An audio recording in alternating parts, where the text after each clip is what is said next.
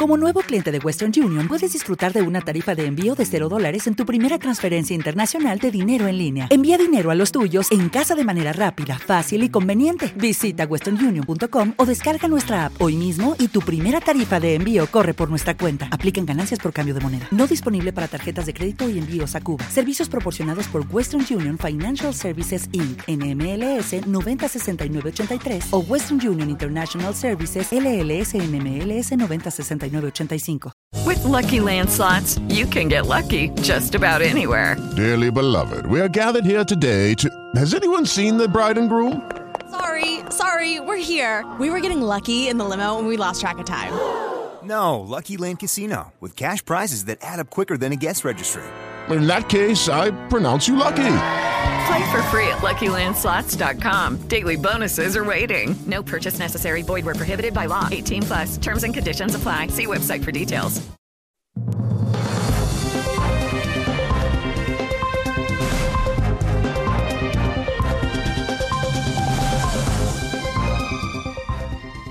Bienvenido a una nueva edición estelar de Mundo Cristiano. Mi nombre es Angie Zamora y como siempre es un gusto estar aquí con todos ustedes. Les saludo a Kevin Valverde, igual un placer tenerlos acá. Vamos a ver qué tenemos para hoy. Un pastor libanés hace un llamado a la oración ante una posible guerra de su país contra Israel. ¿Y qué papel juega la iglesia evangélica en medio del conflicto sociopolítico que vive el país? Se lo contamos en esta edición. Además, el nuevo presidente de la Cámara de Representantes de Estados Unidos se declara un cristiano que cree en la Biblia. Le contamos de esto y mucho más en esta edición. Como hemos venido hablando, Israel no solo se enfrenta al grupo terrorista Hamas en Gaza, al norte aún los combates contra Hezbollah y el miedo está creciendo en el lado del Líbano al punto de que muchos residentes se están mudando al norte o abandonando el país por completo. Un pastor de Beirut dice que pase lo que pase, está determinado a quedarse para ayudar a su congregación y a su país sin importar el costo. Todo el mundo espera que suceda lo peor. Todo el mundo tiene miedo. El pastor Said Dib lidera la Iglesia de Dios en el centro de vida en Beirut. Dice que el Líbano está en pánico. Las embajadas están llamando a su gente a abandonar el Líbano inmediatamente. Todas las embajadas. Entonces la gente está huyendo. Hay una especie de pánico en el aeropuerto y la gente está, ya sabes, asustadas porque no saben cuándo comenzará la guerra. Desde la masacre del 7 de octubre ha habido un aumento de actividad militar entre Israel y Hezbollah a lo largo de la frontera. Deep, quien sobrevivió a la explosión del puerto de Beirut en el 2020 y ha vivido numerosas guerras, dice que no tiene miedo. Tengo paz en mi corazón esta vez de que no habrá guerras en el nombre de Jesús. ¿Por qué? Tengo esta seguridad porque estamos orando y hemos iniciado 50 horas de ayuno y oración las 24 horas del día y creemos a Dios para la paz. Desde que esta última lucha comenzó en Israel, Tip dice que más gente se presenta en la iglesia, incluso los no creyentes. La gente del barrio tiene los ojos abiertos y viene a mí. Por favor, podemos inscribirnos en el Instituto Bíblico y ahora tenemos 360 estudiantes todos los días. La iglesia ubicada en una de las zonas más pobres de Beirut también proporciona comidas y otros artículos esenciales a las personas, incluyendo muchos refugiados de Armenia, Irak y Palestina. Hacemos comida para todo el que viene a la iglesia y a los estudiantes de la Biblia les ofrecemos comida. Hezbollah es la fuerza política y militar más fuerte del Líbano y para los cristianos de este país puede ser un tema complicado. Puede haber tanto apoyo como culpa para Israel, por lo que incluso discutir de política puede ser peligroso. Por eso el pastor Deep permanece enfocado en la misión de predicar a Jesús y orar por la paz.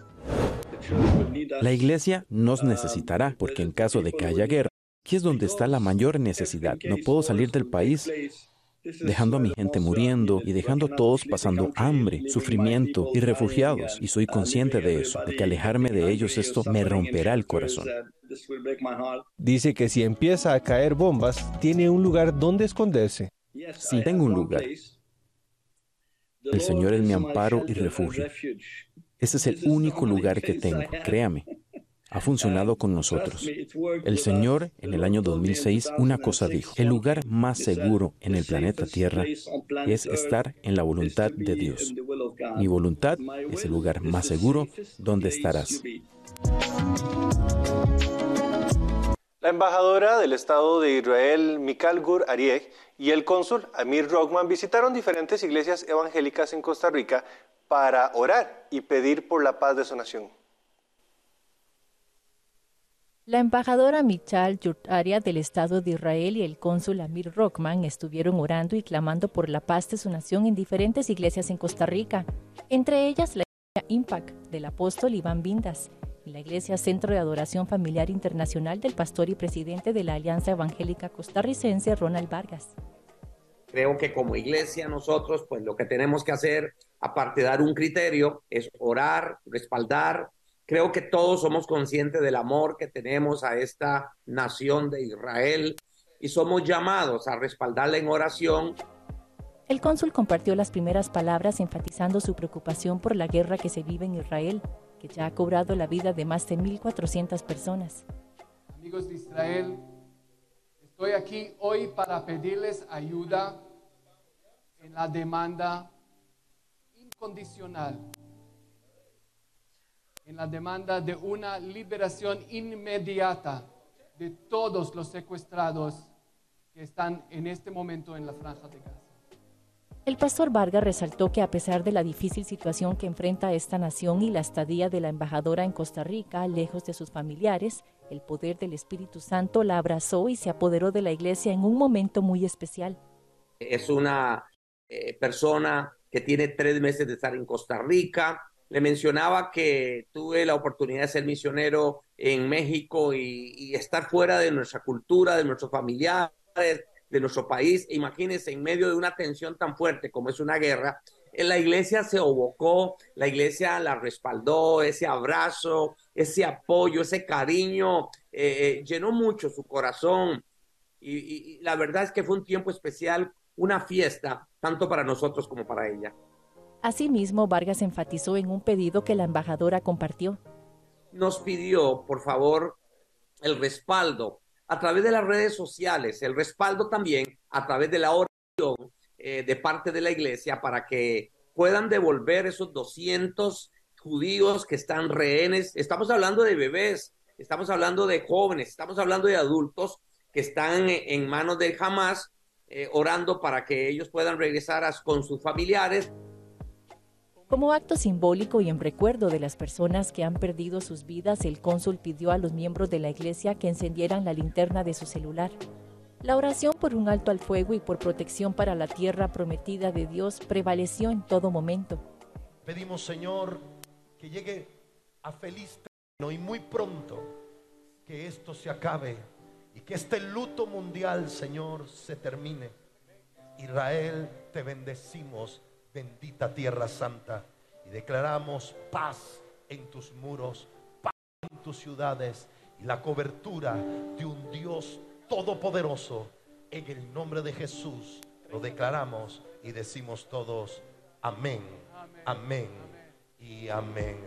Los representantes del pueblo de Israel hicieron un llamado para que no cese la oración por este conflicto que ya cumplió más de un mes y agradecieron el respaldo de la Iglesia Evangélica y lo que significa para el Estado de Israel.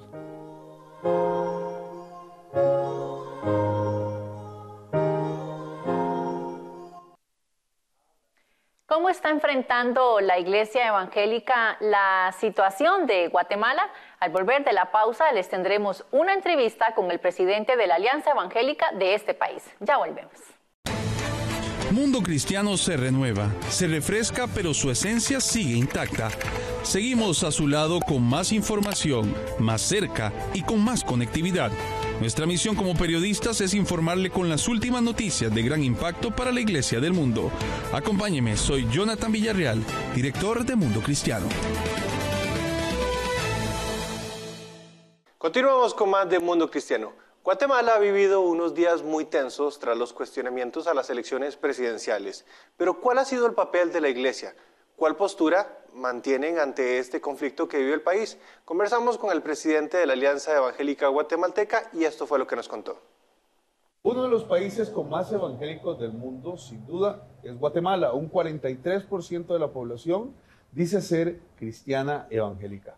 Es una influencia muy grande en el país y una influencia muy grande de la iglesia también. Por eso, entre otros temas, queremos hablar eso con el presidente de la Alianza Evangélica de Guatemala, el pastor César Augusto Ayala. ¿Qué tal, pastor? ¿Cómo está? Gracias por estar con nosotros. Pues es un privilegio muy grande para mí ser entrevistado y les agradezco esta distinción y estamos aquí para contestar a las preguntas que tengan a bien hacer. Muchísimas gracias, pastor. ¿Qué pasó? Porque Guatemala tiene 43%. ¿Cómo le explicamos al mundo que Guatemala es ese epicentro de los avivamientos en América Latina y en muchas partes del mundo? Una cosa peculiar tal vez del país como sucede en Latinoamérica es que entre uno es un pueblo más sufrido, como que tiene más apetencia, más necesidad, más búsqueda del Señor.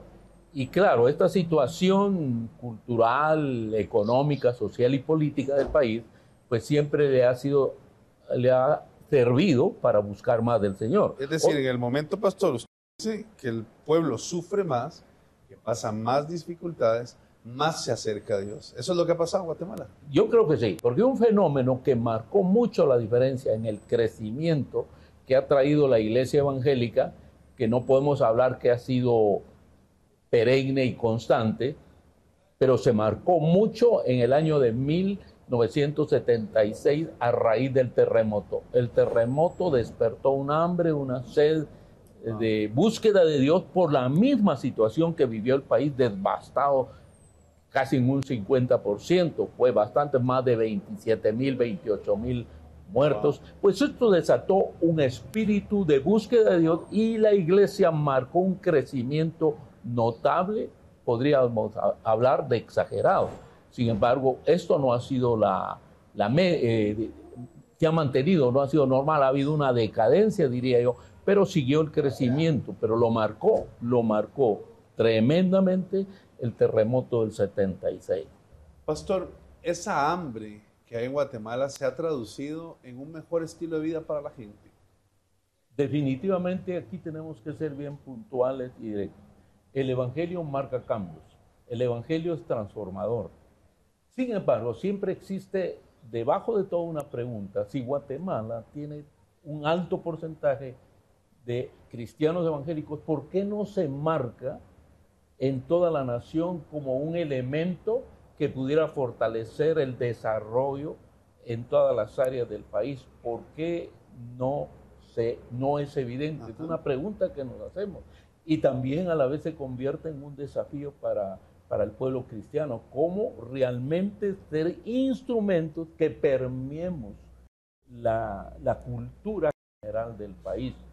Eso es una, una situación que tenemos que resolver, porque a veces no se marca, porque habiendo tanto porcentaje cristiano, hay tanta delincuencia, hay tanta decadencia, aunque te esté decir, sí se marca la diferencia entre la vivencia del pueblo cristiano evangélico. Yo creo que el cristiano evangélico vive en una condición mejor. Está en una mejor condición, pero hay un análisis que diría uno podría estar mejor, ¿verdad? Pero Guatemala es un país de avivamiento. La gente tiene un hambre, tiene una sed. Eh, es la primera vez que escucho lo que, lo que estaba respondiendo y me parece que hace muchísimo sentido. ¿Cómo hacer eh, para que Guatemala se mantenga en ese avivamiento y también para que siga permeando a otras regiones? Porque hoy es el epicentro de muchas cosas de otros países, llegan a Guatemala a recibir de Dios. Pero ¿cómo hacer para que eso se mantenga en crecimiento y llegue? Es una responsabilidad muy grande, creo yo una buena pregunta, porque el problema que ha sucedido en Guatemala es que hemos sufrido, como que digamos, un conformismo.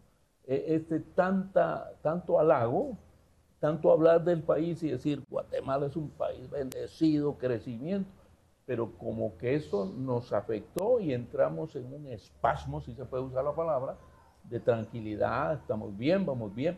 Sin embargo, ahora se convierte en un desafío porque hemos notado un elemento muy importante que hay que notar.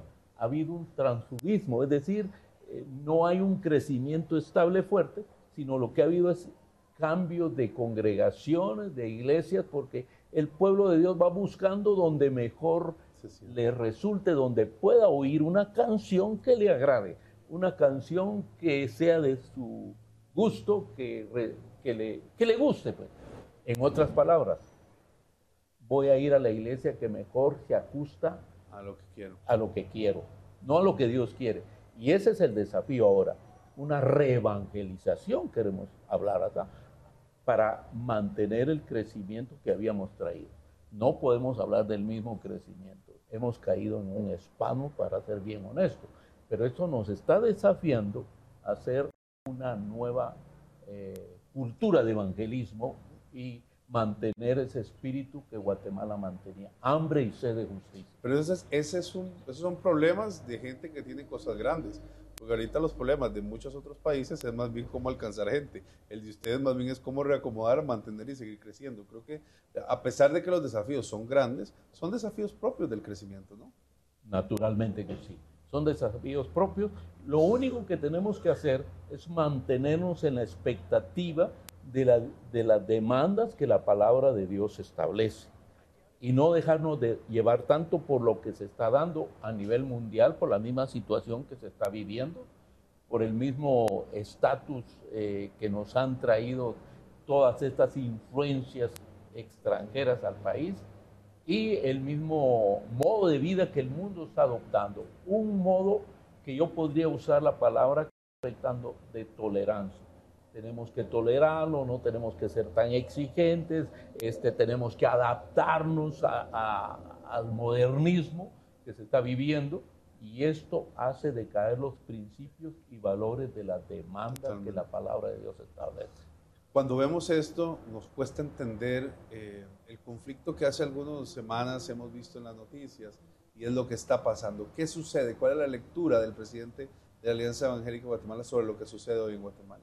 Yo creo que represento no una lectura propia, sino una lectura de nuestra junta directiva. Cuando dialogamos y pensamos en esto, uno de los factores que más duele en el corazón de Alianza Evangélica de Guatemala es la fracturación, la división que esto vino a ocasionar. Eh, fracturó al pueblo cristiano evangélico. Es decir, nos hizo ver que realmente nuestro discipulado no ha sido tan consistente. Porque una cosa es ser, eh, como digamos, como un aficionado y otra es ser un fanático, si lo queremos ver de esa manera. Una cosa es me gusta eh, la manera de ser de los cristianos evangélicos y otra muy diferente, yo soy uno de de ellos porque vivo bajo estos principios. Eso nos vino a demostrar porque nos fracturó mucho.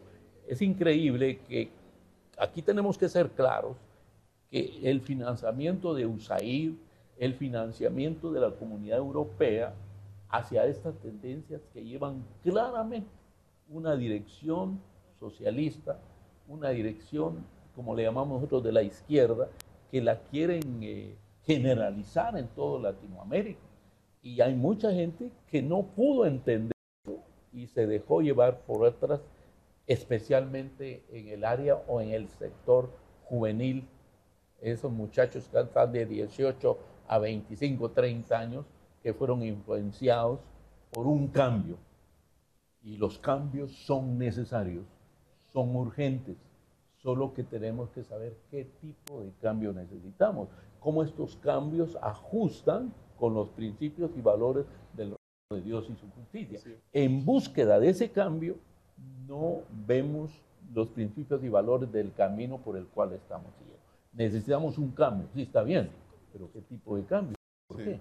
No, cambio, vamos acá, vámonos para allá, pero no sabemos hacia dónde, hacia dónde nos lleva ese camino. Y eso es falta de memoria histórica, creo yo. Yo creo que sí. Porque ya se ha pasado por ese camino ya. Ya se ha pasado, ya se ha vivido. Ahora, el problema aquí, entonces yo digo, está bien, estamos bajo un sistema corrupto, tenemos que mejorar esto y la iglesia es protagonista en ella. Pero corregir corrupción con corrupción lo único que trae es destrucción. Una, aparte traer nuevas propuestas, conocer nuevos planes de trabajo y qué lugar ocupan los principios y valores del reino de Dios y su justicia. Por ahí tenemos que ver y ese es el gran desafío que llevamos. Sin ninguna duda estoy de acuerdo con usted, pastor. Pastor, ¿qué falta para poder llegar a ese punto de tranquilidad en Guatemala? ¿Cómo los dejó el proceso electoral como iglesia? Porque como iglesia hay tendencias, hay posiciones, hay esa necesidad de cambio, no es uniforme, ¿verdad? Y, la necesidad de cambio puede verse de muchas maneras.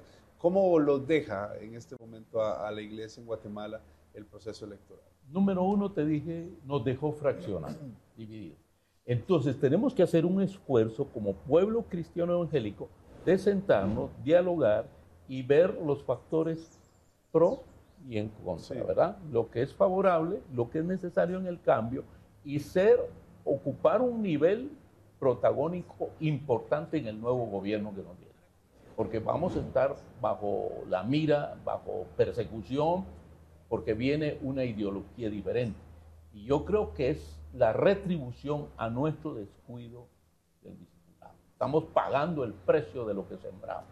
Ahora viene una, como lo digo, vuelvo a repetir, una reevangelización, evaluar nuestros principios, nuestras maneras de proceder, nuestra estrategia y metodología de evangelismo, pero sobre todo una vivencia de los valores, los cuales tenemos que defender y trabajar especialmente con el sector niñez, adolescencia y juventud. Han estado utilizando la imagen de algunos pastores importantes de Guatemala por parte de, de esta tendencia está eh, gobernando en este momento, pronto a gobernar Guatemala, y han tomado fotos, imágenes de algunos pastores, y, em, tácitamente están diciendo que va a haber un revanchismo eh, alrededor de este tema. ¿Qué va a hacer la iglesia y la Alianza Evangélica para bajar un poco esta situación y evitar que los pastores puedan ser perseguidos por su forma de pensar?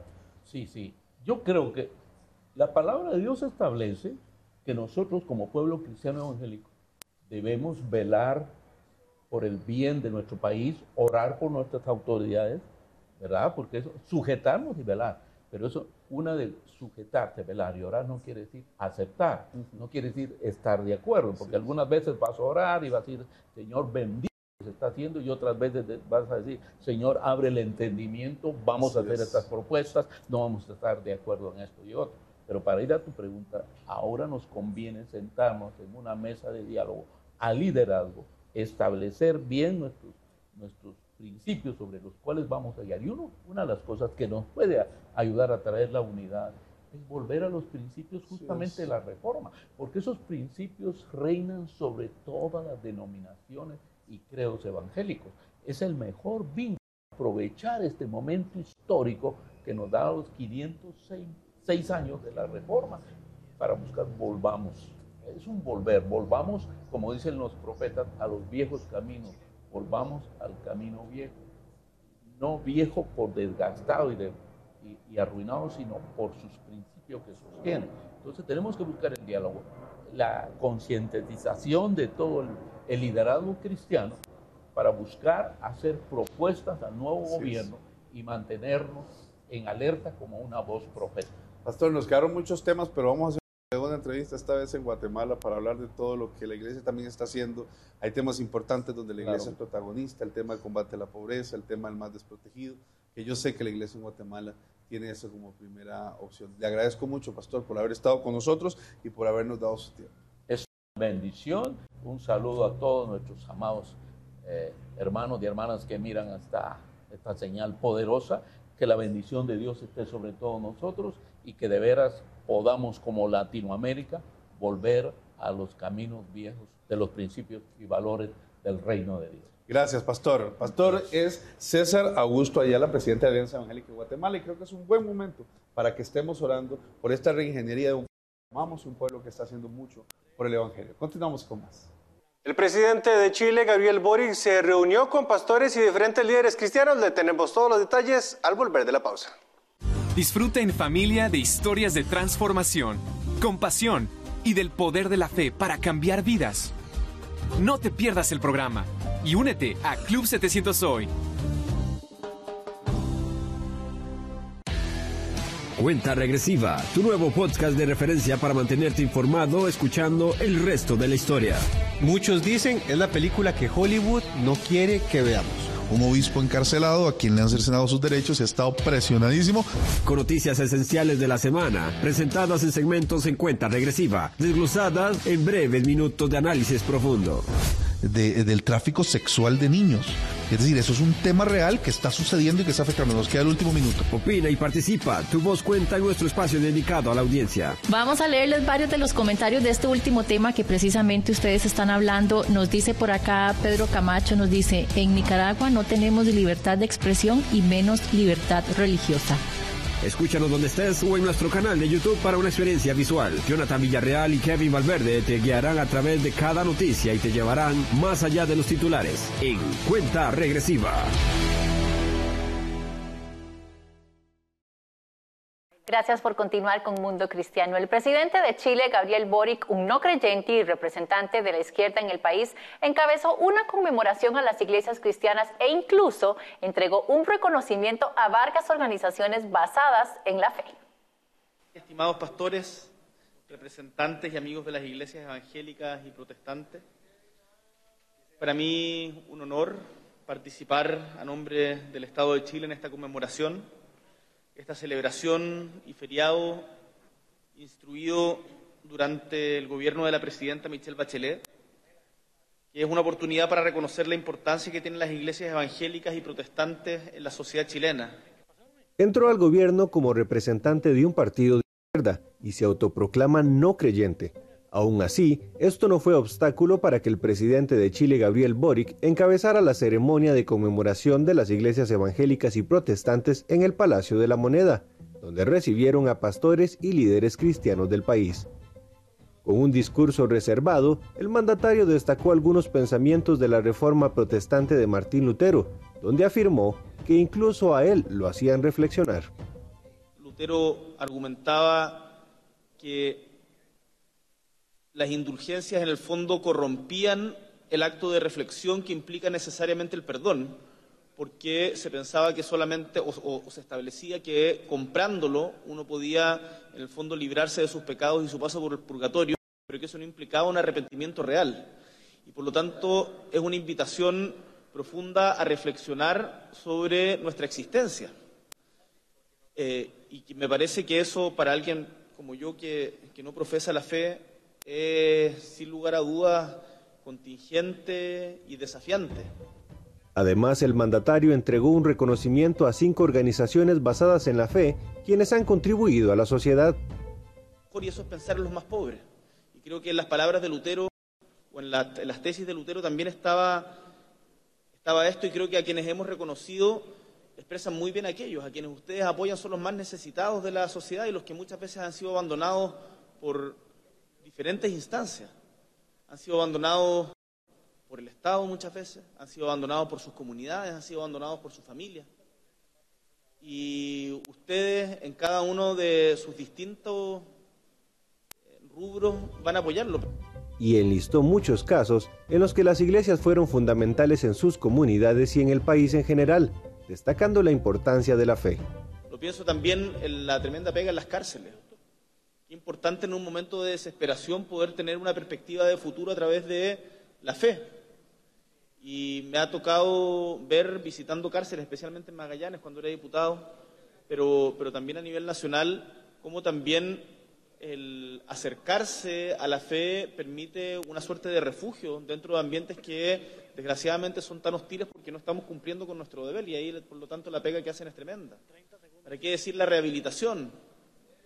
Rehabilitación de drogas y alcohol, en donde en el fondo lo que quiero destacar es que tenemos labores complementarias y por eso nuestro reconocimiento por parte del Estado hacia ustedes. El mandatario terminó aplaudiendo la actitud desinteresada de las iglesias para ayudar y aprovechó para hacer un llamado al país entero a tomar la misma actitud. Recuerde que nos puede encontrar en todas nuestras redes sociales, estamos como Mundo Cristiano. Los esperamos en una nueva edición. Gracias compañía y que Dios le bendiga.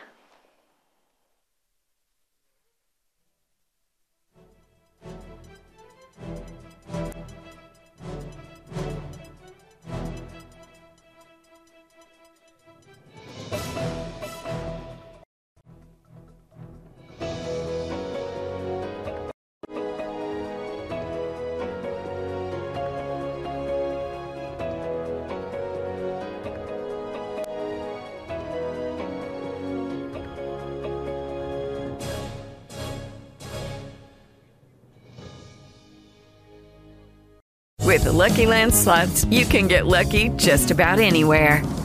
This is your captain speaking. Uh, we've got clear runway and the weather's fine, but we're just going to circle up here a while and uh, get lucky. No, no, nothing like that. It's just these cash prizes add up quick. So I suggest you sit back, keep your tray table upright, and start getting lucky. Play for free at LuckyLandSlots.com. Are you feeling lucky? No purchase necessary. Void where prohibited by law. 18 plus terms and conditions apply. See website for details.